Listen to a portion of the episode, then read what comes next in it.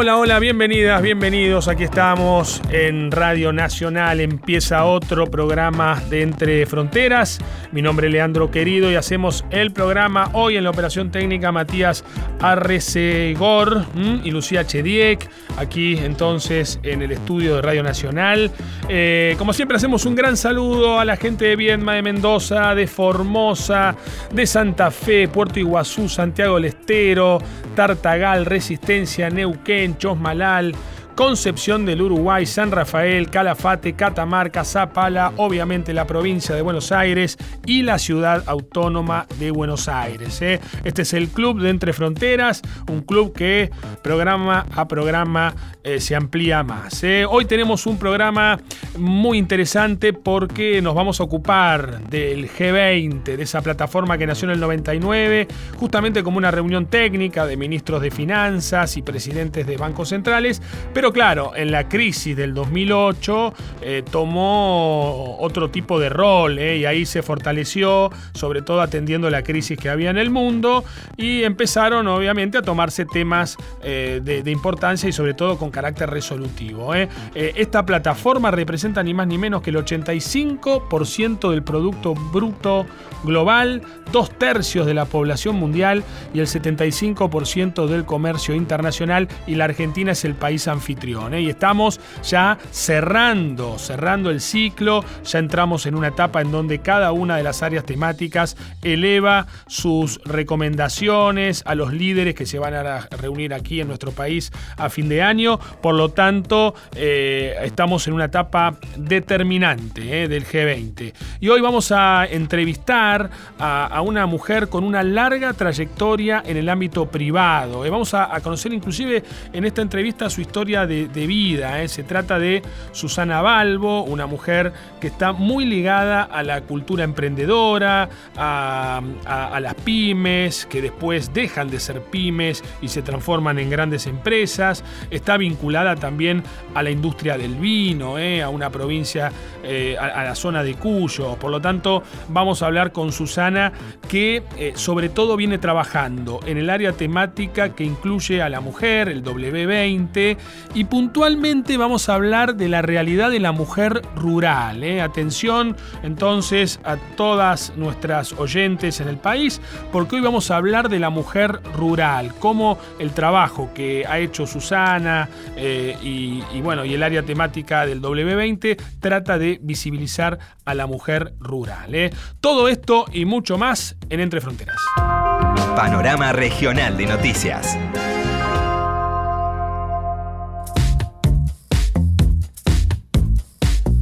Bien, rápidamente nos vamos a ocupar de un país que está fuera de radar, ¿eh? lo tenemos fuera de radar, pero eh, están pasando cosas importantes. Siempre hablamos de Venezuela, de Estados Unidos, de Brasil ahora con las elecciones, pero nos vamos a, meter con un país de Centroamérica en donde están pasando cosas y sobre todo tiene que ver con el problema de no contar con elecciones eh, limpias. ¿no? Cuando no hay elecciones limpias, los resultados se ponen en cuestión y aparecen las crisis políticas. ¿no? En este caso, vamos a hablar de Honduras eh, porque hay un conflicto bastante interesante que tiene que ver con la caravana del migrante. Es un fenómeno que se está dando en San Pedro Sula, una de las ciudades más importantes de Honduras, junto a la capital Tegucigalpa, y alrededor de 2.000 hondureños empezaron a marchar eh, desde San Pedro Sula hasta Estados Unidos. ¿no? La idea es llegar hasta Estados Unidos a medida que avanza la caravana del migrante, la gente se empieza a sumar y esto está generando mucha inquietud en Estados Unidos. Eh, Mike Pence, por ejemplo, el vicepresidente, dijo que eh, están muy preocupados y dieron a entender abiertamente que si esto sigue es probable que Honduras no tenga más dinero de Estados Unidos. Está recibiendo justamente mucha ayuda para frenar la inmigración. Pero estamos hablando de un presidente como Juan Orlando Hernández, que es un socio político de Estados Unidos en la región. ¿no? Eh, Juan Orlando Hernández no tenía reelección, forzó todo lo que tiene que ver con, con eh, el tema, eh, el andamiaje constitucional, eh, se pudo presentar a elecciones en el 2007 y ganó por un porcentaje muy menor, un punto. Y claro, la oposición denunció fraude. Y ahora Juan Orlando Hernández está pasando por un mal momento porque luego de esas elecciones había una mesa nacional de diálogo político, participaba el Partido Liberal de Celaya, participaba el partido, el PAC de Salvador Nasralla, que fue el último candidato a presidente, bueno, que compitió con, con Hernández y perdió. Pero claro, se fueron todos. Se fue el Partido Liberal, se fue el Partido Zelaya, que casi nunca estuvo, pero se fue. Y también se fue ahora Salvador Narrala. Este era un diálogo patrocinado por la ONU. Por lo tanto, estamos ante un nivel de conflicto muy importante en Honduras, un país con 10 millones de habitantes, con una marcha, con una caravana que se está dirigiendo a Estados Unidos, en donde hay muchos chicos, muchas mujeres pobres y demás. Y obviamente Hernández acusa a la oposición de fogonear esta caravana. ¿eh? Por lo tanto, atención acerca de lo que está pasando en Honduras. Entre Fronteras, modo G20 por Nacional.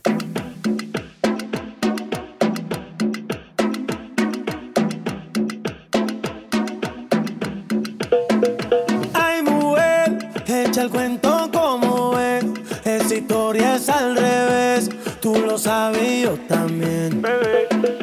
Ay, mujer, dime por qué dices tú que de ti me aproveché. Si la diabla fuiste tú. Esa boquita la besé y yo. Ese cuerpito lo toqué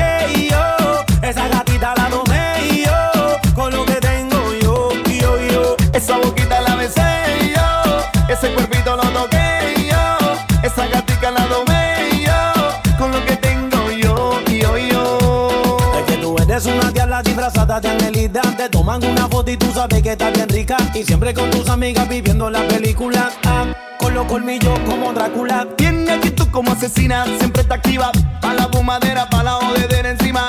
Bebiendo con los panas en cualquier esquina.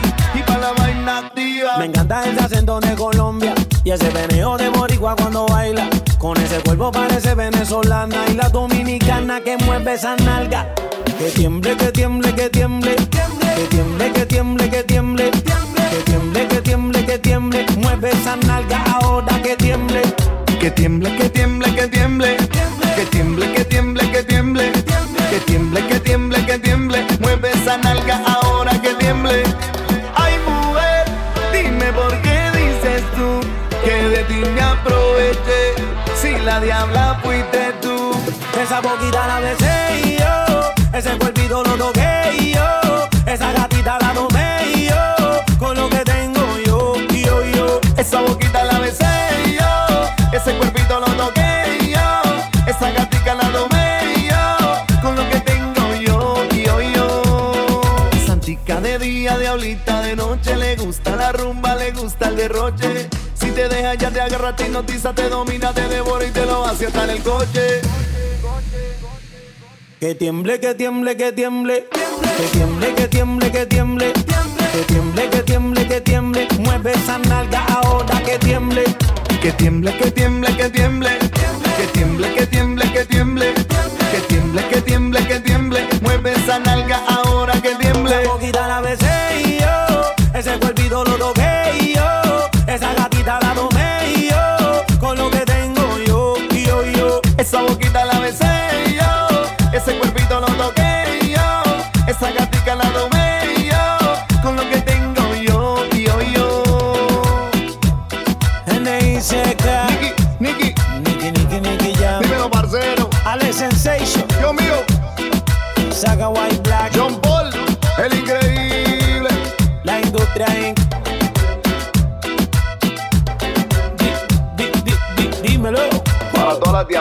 Santica.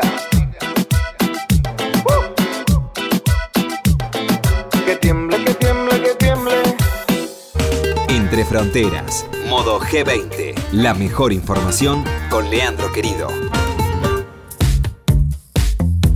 Bien, seguimos entonces en Entre Fronteras, nos, vamos a ocupar este, de todo lo que tiene que ver con el G20, puntualmente con la problemática de la mujer, ¿eh? que es un tema que está atravesando a prácticamente todas las áreas temáticas del G20. Por lo tanto, vamos a hablar ahora, o vamos a convocar, mejor dicho, a Susana Balbo, que ella es una de las coordinadoras, una de las responsables del W20, que es justamente el área que se ocupa de la problemática de la mujer. Susana, bienvenida a Radio Nacional. Eh, muchas gracias, Leandro, muchísimas gracias. Bueno, primero un repaso, ¿no? Porque yo sé que están haciendo muchas reuniones, muchas actividades. Eh, estamos ya en una etapa del año en donde eh, estas cuestiones ya están tomando forma, forma de recomendación, de iniciativas concretas. Un repaso de lo que ha pasado desde principios del año hasta esta parte, Susana.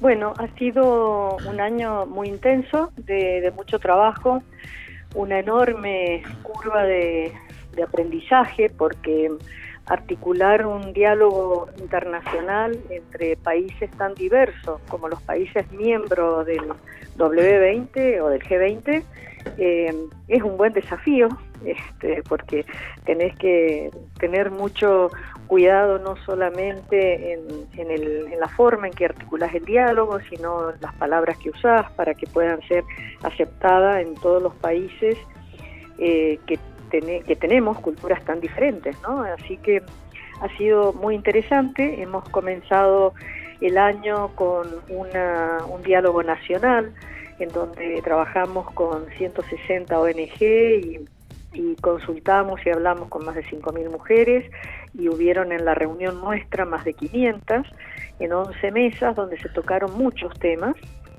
y este se acordaron los ejes que habíamos elegido nosotros para proponerlos internacionalmente. Estos temas que surgieron del diálogo nacional se propusieron internacionalmente. Ese, ese diálogo terminó el 20 de marzo, que hicimos la sesión nuestra, y comenzamos el diálogo internacional mediante una plataforma digital que se llama Mango, que es la que había usado Alemania, y empezamos toda la, eh, toda la consulta internacional, pasamos los ejes de trabajo y fueron votadas por, votados por las delegadas internacionales y quedaron los originalmente propuestos por nosotros, porque las delegadas eh, nacionales habían propuesto algunos temas más, como era el tema aborto, etcétera, que lo incluyéramos, no fueron votados por las delegadas internacionales y es entendible porque hay países en que el aborto se, se, penaliza con pena de muerte, ¿no? Así que era lógico que no iba a haber consenso en ese tema, pero cumplimos poniéndolo entre entre las propuestas que las delegadas nacionales habían solicitado, se lo puso, no fue votado,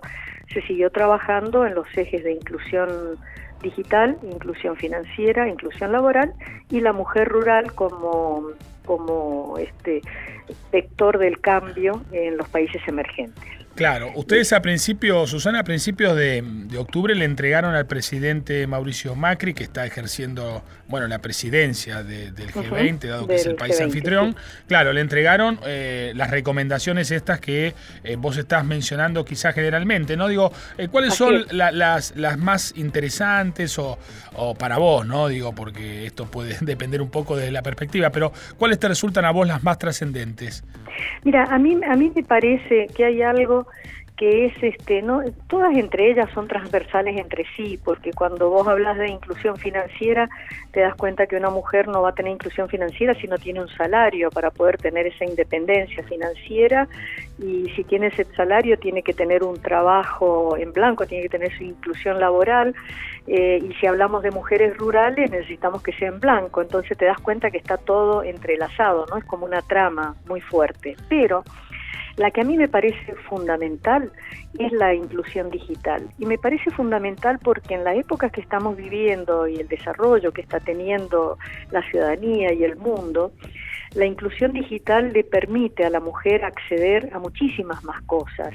Le permite acceder a educación, le va a permitir acceder a, las monedas eh, digitales, digamos, es decir, poder tener monedero digital y poder hacer transacciones a través de su teléfono poder acceder Eh, bueno, has visto todo el programa que está desarrollando ahora el gobierno, en donde vas a tener este, tu identificación biométrica a través de, tu ficha biométrica eh, digital, que lo vas a poder tener en tu teléfono, entonces vas a tener tu, tu DNI, tu identificación en tu propio teléfono eh, a las mujeres que quieren vender sus artesanías por alguna plataforma digital, como hay tantas, que hay muchísimas, que puede ser Facebook, puede ser Google, puede ser Mercado Libre, etcétera, el tener una inclusión digital, un aparato digital con acceso a Internet se lo permite. Eh, a mí me parece que es la, la, la más importante como para comenzar a disminuir la brecha con mayor velocidad, ¿no? que, permita que la mujer acceda a todas las otras, este, a todos los otros ejes a través del uso de la tecnología, que se apropie de la tecnología y la pueda usar como una forma de eh, incluirse en el mundo laboral, financiero, eh, eh, y la mujer rural desarrollarse, la educación, etcétera. Interesante. Eh, en nuestro país incorporó en, la agenda del G20 temas que tienen que ver con nuestro perfil productivo, ¿no? Temas relacionados con el agro, la industria. Justamente vos, Susana, trabajaste mucho el tema de las mujeres rurales, ¿no? Que están como invisibilizadas, ¿no? Contanos un poquitito cuál es la incorporación de... Ah, bueno, y aparte un paréntesis, ¿no? vos venís también de la actividad privada eh, de una provincia este, que, es muy productiva, de, la industria del vino. Digo, me imagino que este tema a vos te toca de cerca. Sí, soy una mujer rural, ¿no? Este, el, trabajo eh, de los viñedos, el trabajar, yo comencé mi, vida profesional en Cafayate, eh, trabajando en una bodega y, estando a cargo del, del, viñedo, de la bodega y conocer las carencias de las mujeres que trabajan en, en esos lugares este, y realmente la, mujer eh, rural está muy invisibilizada. Eh, que el 40% de la población femenina de nuestro país vive en áreas rurales, solamente el 20% de ellas tienen un trabajo registrado y en blanco, las demás trabajan y como en general son emprendimientos o microemprendimientos familiares o trabajos familiares, porque es muy común el trabajo en cuadrillas, donde eh, van 6, 7, 8, 10 personas trabajando con un jefe eh, que es el que cobra por todos, entonces en general la mujer no, no termina recibiendo su salario en forma directa, muchas veces le pagan menos, y esto trae consecuencias muy importantes en su calidad de vida, porque no tiene acceso a la salud adecuadamente, están invisibilizadas también para la educación, no tienen a veces acceso a educación de calidad, y por otra parte son muchas veces víctimas de círculos de violencia. Eh, entonces eh, es muy importante que estas mujeres eh, sean puestas, digamos, sobre la mesa, pueda verlas el Estado y ocuparse de ellas correctamente para que puedan tener acceso a una educación adecuada. Cuando vos educas a una mujer, educas a una familia. La mujer se encarga de educar a sus hijos eh, cuando tiene independencia económica o recibe dinero, lo primero que hace invierte en la educación de los hijos, lo segundo que hace es invertir en la mejora de la vivienda, lo tercero que hace recién invierte eh, invierte en la propiedad de la tierra si puede acceder a ella y después invierte en ella. Fíjate el orden de prioridades, esto estudiado por Naciones Unidas. Claro. Así que qué importante que es que a estas mujeres le demos ese espacio de visibilidad y que tengan un trabajo registrado y en blanco porque hace un impacto social enorme, enorme. Claro, qué interesante. Y aparte, bueno, dada la evolución del G20 como plataforma, ¿no? Que primero se ocupaba eh, exclusivamente de temas económicos, ¿no? de los ministros de finanzas y y, bueno, presidentes de bancos centrales que se, reunieron y a medida que iban pasando eh, los, los eventos del G20 iban incorporando eh, temáticas. Ahora, eh, dado que han incorporado la de la mujer, que es realmente muy importante, también entiendo yo que debe haber hacia adentro del G20 distintos escenarios, ¿no? Porque hay países que son potencias, pero que en materia de inclusión de la mujer están muy, muy rezagados, ¿no? Estoy pensando, no sé, Turquía, China, China, Arabia sí. Saudita, ¿no? Digo, Absolutamente, absolutamente. Por eso te decía el desarrollo eh, eh, de aprendizaje que tenés que hacer para poder establecer un comunicado en un diálogo que pueda ser consensuado por los líderes, porque imagínate vos que si yo en el comunicado pongo algo relacionado a al aborto o pongo algo relacionado a LBTG, las mujeres árabes eh, directamente no pueden volver a su país con eso. Si ellas aceptan y votan un comunicado de ese, de ese carácter, son pasibles de prisión. Claro. Entonces hay que tener mucho cuidado. Mm, Tuvimos algunas, este, algunos inconvenientes con algunas, eh, algunas movilizaciones aquí en Argentina al respecto, que, que, que que piensan nada más que a nivel nacional y no piensan que el G20 son todos los países miembros del G20 y tenemos que pensar en aquellas delegadas que no pueden volver con un comunicado de ese tono, porque ellas están muchísimo más retrasadas todavía en sus derechos. Ellas están peleando con, por cosas tan básicas como la libertad de poder eh, tener su cabello al aire. Claro. ¿no? Fíjate, imagínate si podemos querer ponerles en la agenda algo que es mucho más para países mucho más liberales, ¿no? Claro. Eh, Susana. Contame al cierre de la entrevista un poco algo de, de- de- de tu, de tu vida, ¿no? Porque, a ver, eh, vos venís de la actividad privada, venís de, de- un mundo de hombres que es el mundo del vino, ¿no? Digo, Sí. este, fuiste una enóloga eh, de las primeras, hiciste, fundaste tu empresa. Imagino yo que esta plataforma que tiene que ver con un, eh, bueno, un capitalismo más pujante, emprendedor, bueno, mucho tiene que ver con tu historia de vida también, ¿no? Sí, el- vos sabés que me ayudó mucho a poder entender, articular y armar este, este, este evento y esta, este, este paso que hicimos. Me ayudó mucho el ser emprendedora, el ser una mujer resiliente fundamentalmente, porque yo fui emprendedora porque estaba o sea, soy emprendedora porque me vi impulsada a emprender. Como he contado innumerables veces, eh, yo emprendí después de estar un año sin recibir mi salario, eh, trabajando para una empresa que no me pagaba y tenía eh, era cabeza de familia porque mi esposo estaba sin trabajo y no estaba bien de salud y tenía dos niños chicos y, estar un año sin cobrar tu salario eh, significa que le estás debiendo a cada verdulero, carnicero y persona que te pudo prestar un peso, le estás debiendo algo, ¿no? Entonces este, te ves impulsado a emprender porque decís, bueno, de alguna manera el dinero que ingrese a mi casa va a ser responsabilidad mía, de mi trabajo, y no que yo estoy cumpliendo con mi trabajo, mi tarea y no me pagan. Eh, esto eh, es, así, creo que la mayoría de las mujeres que somos emprendedoras nos vemos impulsadas a emprender por la necesidad. Eh, este, este aprendizaje a mí me ayudó a entender mucho las necesidades y las carencias de las mujeres rurales y la parte de la inclusión laboral es muy importante. En mi paso por la política me ayudó mucho a entender qué es lo que podés pedirles a los líderes que sea posible de ser consensuado, porque por pedir podemos pedir cualquier cosa, pero que puedan consensuarse en una diversidad de países tan grande como es el G20, hay que, hay que tratar de ser inteligente en la forma en que lo expresamos, lo ponemos. De hecho, contratamos especialistas que nos ayudaran a poder eh, usar el lenguaje adecuado y consensuarlo con todas las delegadas.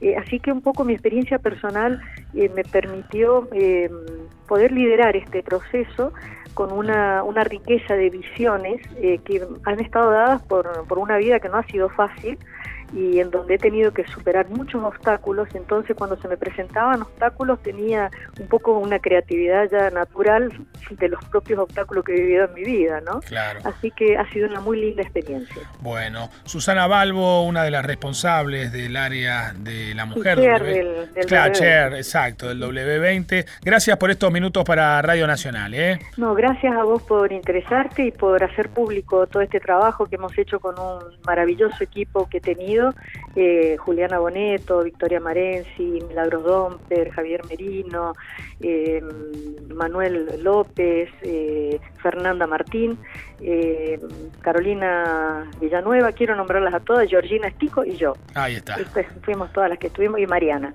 La verdad que éramos pocos, pero hicimos una enorme labor. Muchísimas gracias. No, bueno, gracias a, a vos. Susana Balbo, entonces, aquí en Entre Fronteras, en Radio Nacional. Escucha Entre Fronteras, modo G20, en la radio de todos.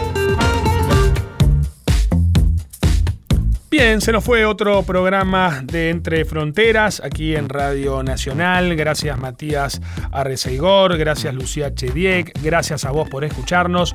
Si te parece, nos reencontramos la semana que viene. Chao. Sigues con el novio que te hace daño se nota en tu cara que no te va bien. A pesar de todos sus engaños, pasan los años y sigues con él. ¿Hasta cuando.